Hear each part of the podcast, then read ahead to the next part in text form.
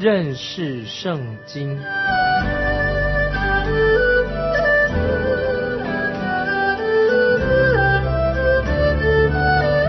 认识上帝的话，把上帝的话带到全世界。本节目是由认识圣经机构和环球广播电台联合制作，欢迎收听。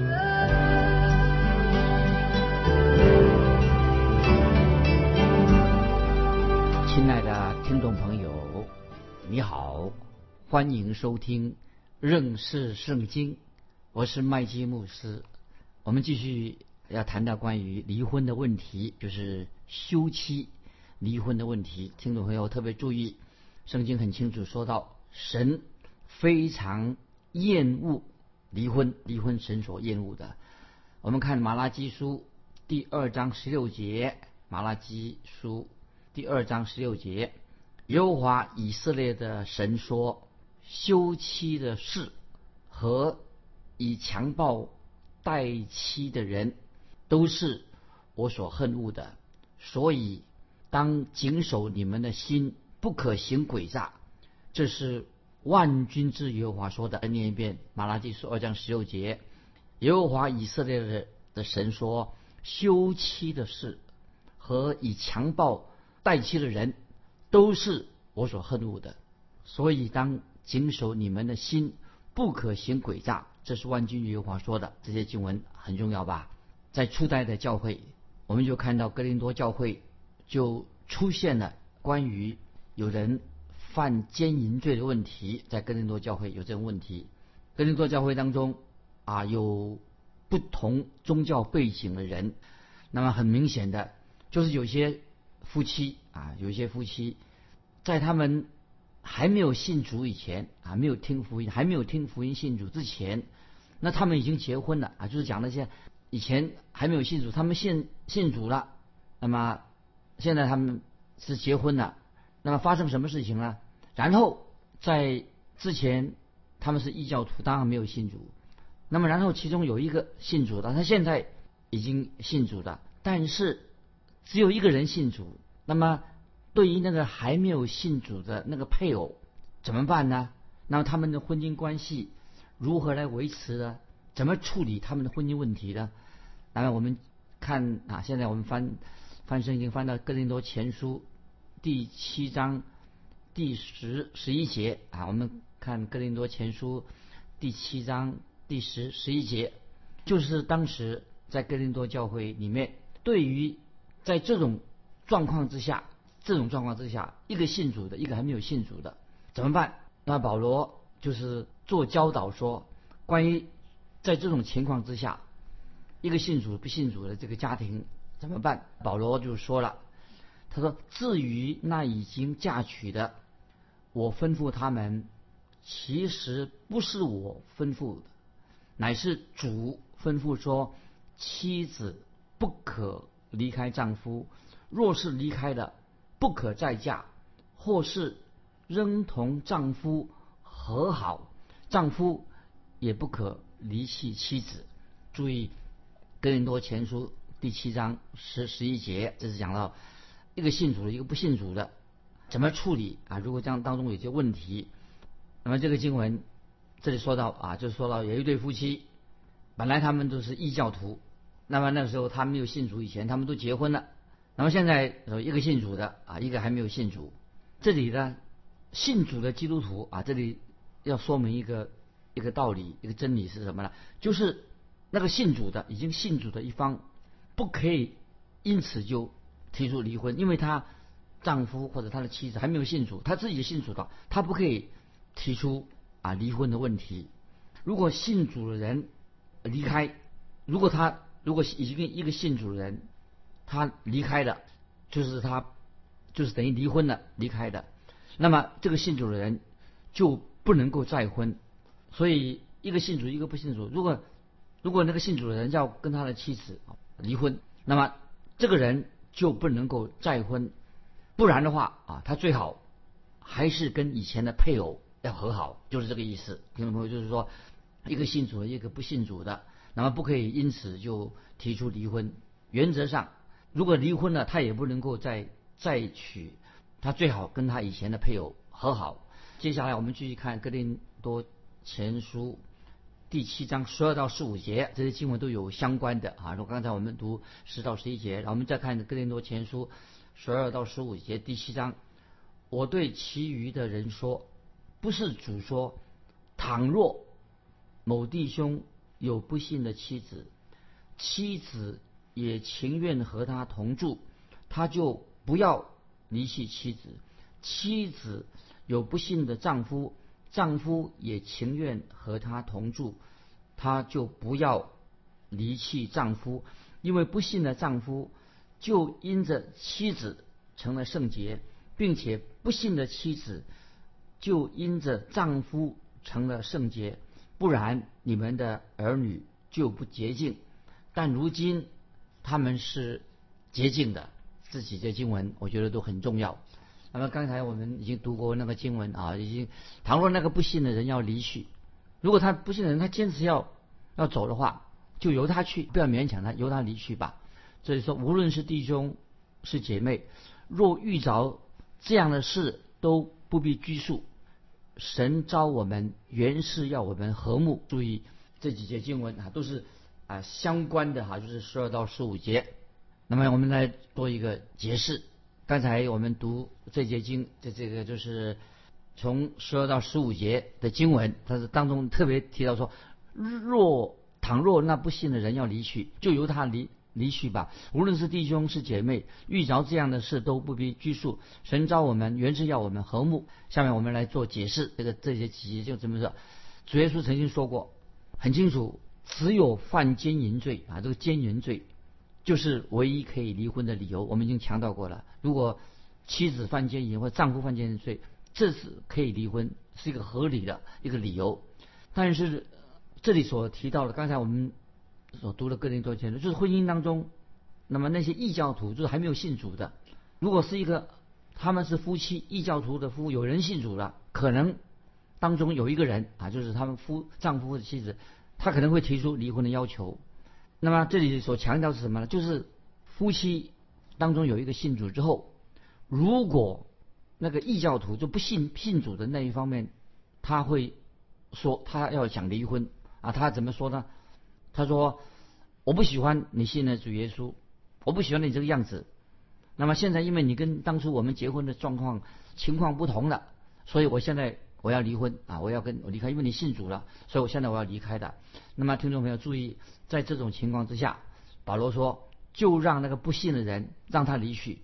如果不信的人要提出对一个信主的丈夫或者妻子提出他要离开，那么保罗说不要勉强，让不信的人让他离开吧。啊，就是这个意思。就是说，无论不信的人他是要选择啊，他要离开，或者他要他离开以后他要再结婚，或者他不再结婚啊，这个是他自己要决定。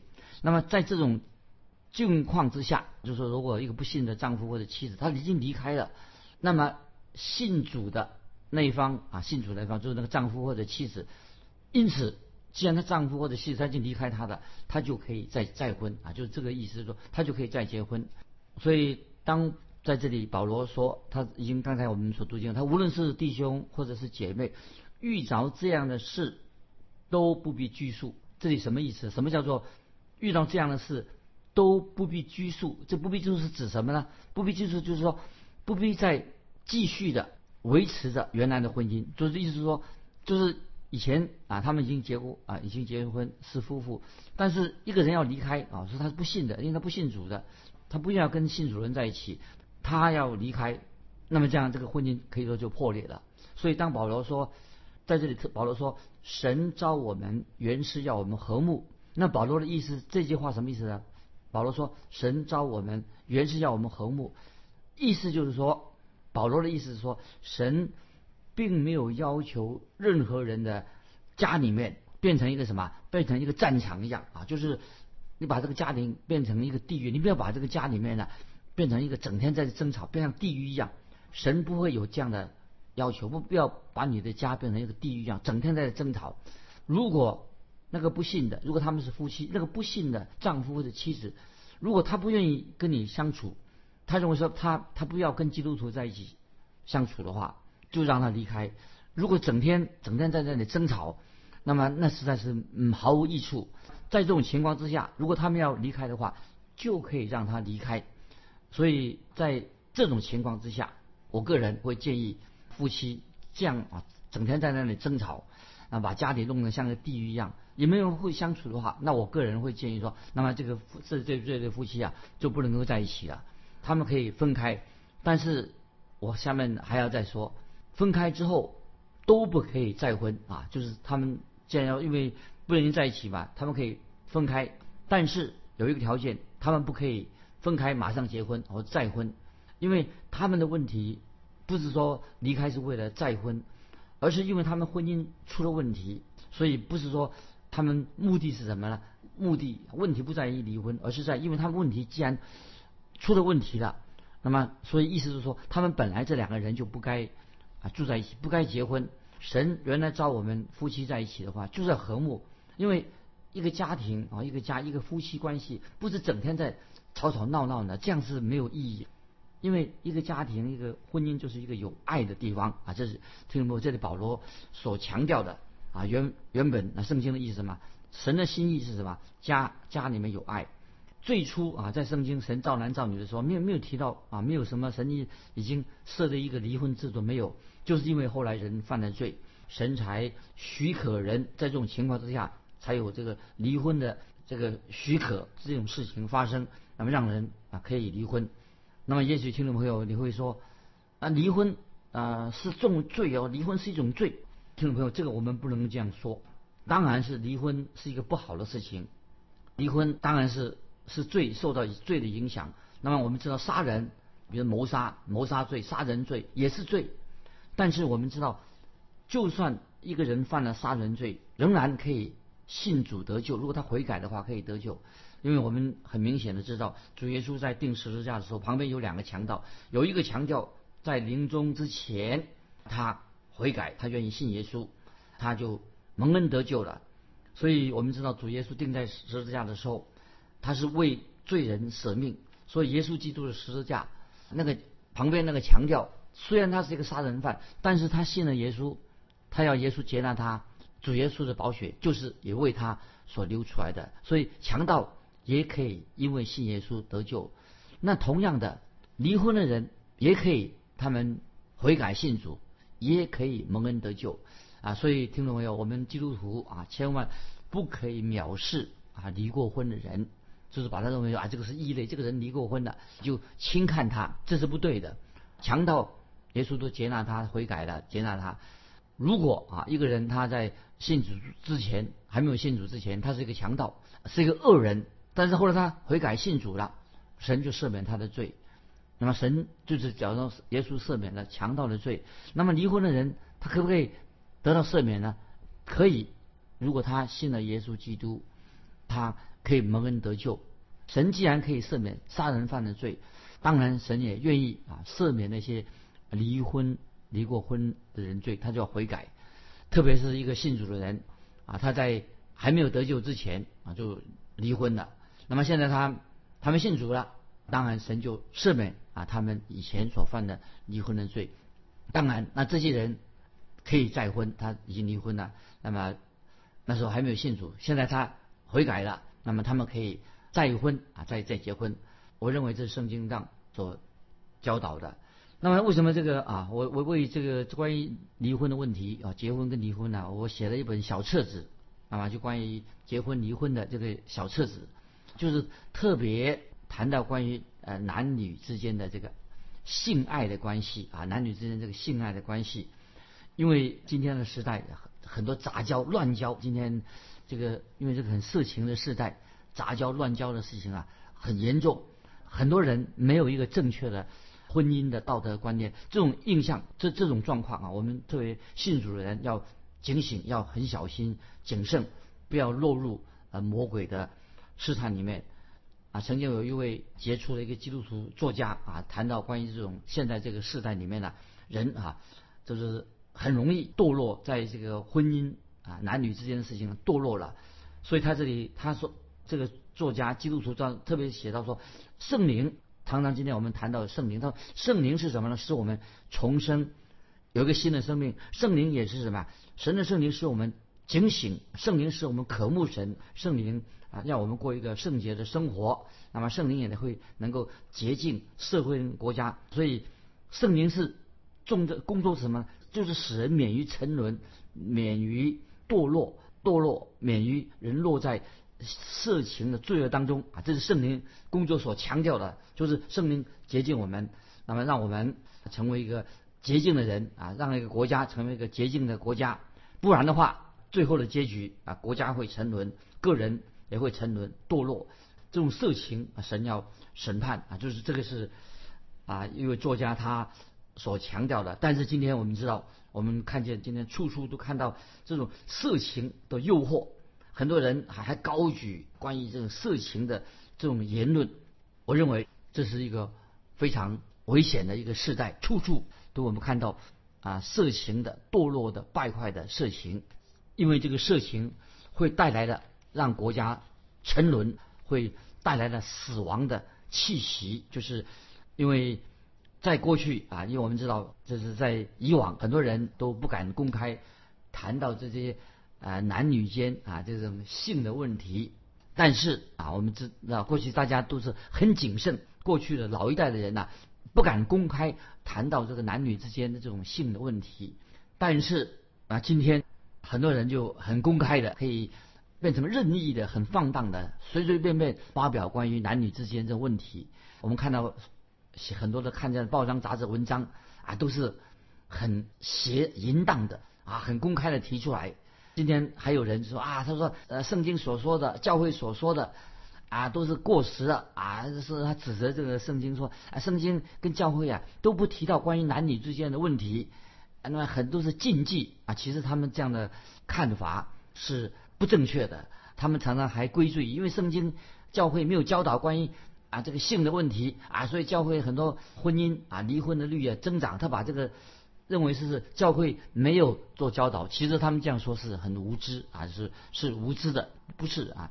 那么其实今天误导这些年轻人的是什么呢？就是现在的媒体，今天的电影很多的电影常常啊都是污秽了、污蔑的。神所创造的造男造女，原来的婚姻男女关系是一个圣洁的基础。但是今天的电影、今天媒媒体呀，非常肮脏啊，它误导的年轻人，年轻人啊，这是今天我们啊这个有目共睹的一个事实。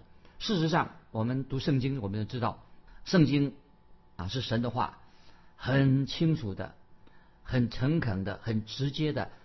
有教导关于婚姻跟男女之间的关系，圣经是说的很清楚，所以圣经从来没有把男女关系、性的关系看成是污秽的，也不是把这个男女关系看成是一个禁忌啊，所以说啊，大家不能谈论这个问题。其实圣经很直接的，神的话用很高水平的、非常高尚的言语，直接谈到男女的性关系，所以我们知道。马拉基书，我们读马拉先知马拉基的书啊。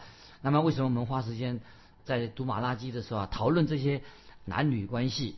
因为啊，神要对他的透过马拉基先知单刀直入的、很清楚的直接啊，说明什么呢？以色列被掳的原因是什么呢？为什么他们会被掳呢？为什么以色列国家会亡国呢？为什么以色列他们会分散到，甚至分散到今天的以色列人呢？分散到世界？各地流亡的原因之一呢，就是因为什么？因为他们没有看重啊，没有把神的话看重神的话，他们离开了神的真道。所以在这里啊，今天我们马拉基书特别值得提到，基督徒或者今天的教会应该要好好的教导关于婚姻啊。今天很多人对这种婚姻男女关系有很错误的教导，因为他们的知识都来自这些错误的。报道啊，那些报章杂志，所以他们应该回到圣经。圣经怎么样教导？在讲讲台上，应该以婚姻啊，或者传道人应该要讲啊，神起初造男造女啊，也可以他们要讲创世纪啊，神怎样把女人带到男人面前。那么神在那个时候刚起初神造男造女的时候，神不需要不必要给亚当什么来一个什么婚姻辅导。也不要告诉亚当夏娃什么关于性的知识，因为神已经很开始，神造男造女，神就是祝福他们，所以婚姻在神的眼里面是神圣的，是圣洁的，是非常重要的，是神是祝福人之间人啊男女亚当夏娃的婚姻关系是神所祝福的，所以我们很清楚的知道，在创世纪已经告诉我们的。这婚姻是怎么来的啊？神造亚当，又造夏娃，这个婚姻是怎么来的呢？乃是按照神啊奇妙的一个计划啊，这是神的计划。神造男造女，是按照神神圣的计划，神的祝福就临到亚当夏娃的婚姻，这是原来神的心意。所以神造男造女，就是让人婚姻有一个幸福的婚姻的基础。那么神很清楚的。读创世纪的时候，神原本是怕期待他的儿女的婚姻幸福，因为神是婚姻的创始者，他造亚当夏娃就是要人啊，神的儿女有一个幸福的婚姻啊，幸福婚姻。所以我们基督徒的婚姻，按照圣经所教导的，那么是幸福的婚姻。所以找婚姻的辅导，关于谈到婚姻婚嫁的问题，圣经已经有。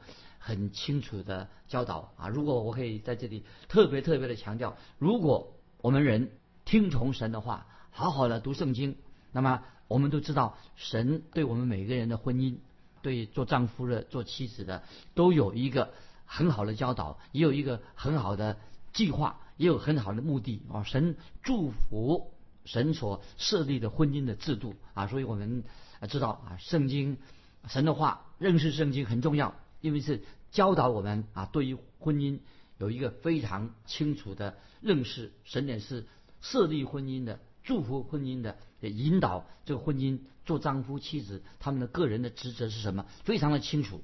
那么最后，我们再提醒听众朋友，在我们提到启示录第二章四节，听众们可以翻到启示录二章四节，主耶稣对以弗所教会说话。启示录二章四节是主耶稣。透过约翰对以弗所教会、以弗所教会所说的一个重要的教训，说什么呢？我们看启示录二章四节，主耶稣对以弗所教会说：“然而有一件事我要责备你，就是你把起初的爱离弃了啊！”这句话很重要。启示录二章四节针对以弗所教会、以弗所教会说的：“然而有一件事我要责备你，就是你把起初的爱心离弃的。”那我们知道。以弗所教会在当时，他们是一个灵命很好的教会啊，灵性那么追求灵命的成长。以弗所教会跟我们现在的教会来相比的话，今天我们所住在这个时代，我们知道是一个冷漠、离经叛道的一个时代。但是很奇妙的，我们很难相信以弗所教会是当时它有一个灵性非常高水平的一个教会。所以神。在最早期啊，在初代教会，神的圣灵就引导啊初代的教会跟基督建立一个很一个密切的关系。建立什么关系呢？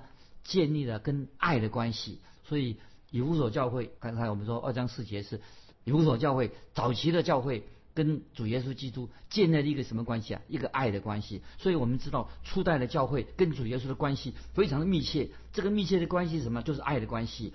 耶稣基督非常。爱为教会，我们很清楚的。那个教会也是非常的渴慕爱主耶稣基督。那么是我们知道早期的初代教会，很多人他们为主殉道啊。所以启示录二章四节所说的，我们可以做另外一个翻译啊。在听众注意，二章四节主耶稣对以弗所教说什么呢？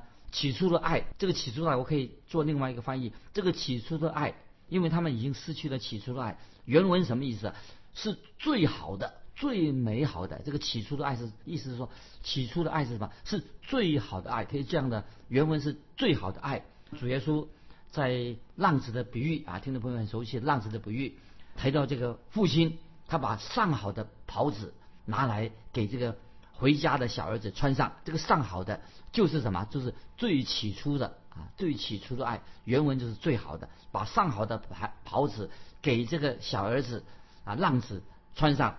那么主耶稣说：“上好的就是启示启示当中四章二章四节所说的最好的啊，最好的意思就是把神把最好的爱给了以弗所教会的信徒。对这个曾经有爱心，最好的爱，他有最好的爱心，充满爱心的这个以弗所教会。但是后来呢，他们渐渐怎么样啊？渐渐的啊冷淡了，渐渐的冷淡了。所以主耶稣对那个以弗所教会就责备他们。然而有一件事情，我要责备你，你们把最初的爱心，就是一个什么最好的爱心，最美好的爱心，神所赐给他们的，他们现在怎么样啊？慢慢的。冷淡了，这个爱心失去了爱心了，所以主耶稣对他们说：“然而有一件事情我要责备你，因为你们怎么样啊？把最好的、最荣耀的、最尊贵的爱心啊离弃的。”这个就是今天我们跟听众朋友啊分享，特别讲到关于结婚、离婚的事情。那么这是婚姻一个最重要的是什么？一个基础就是建立在啊神的爱，因为婚姻就是神所所设立的，神。按照他美好的计划，要祝福我们的婚姻，希望神的儿女有一个幸福的婚姻。如果我们遵行神的话，神对我们每一个人在婚姻上有一个美好的计划和目的。今天时间关系，我们就分享到这里啊。最后也要给听众朋友提一个问题，不晓得你怎么样回答这个问题哈？婚姻的基础到底在哪里？听众朋友欢迎你来分享，给我一点分享。来信可以寄到。环球电台认识圣经麦基牧师说：“愿神祝福你，我们下次再见。”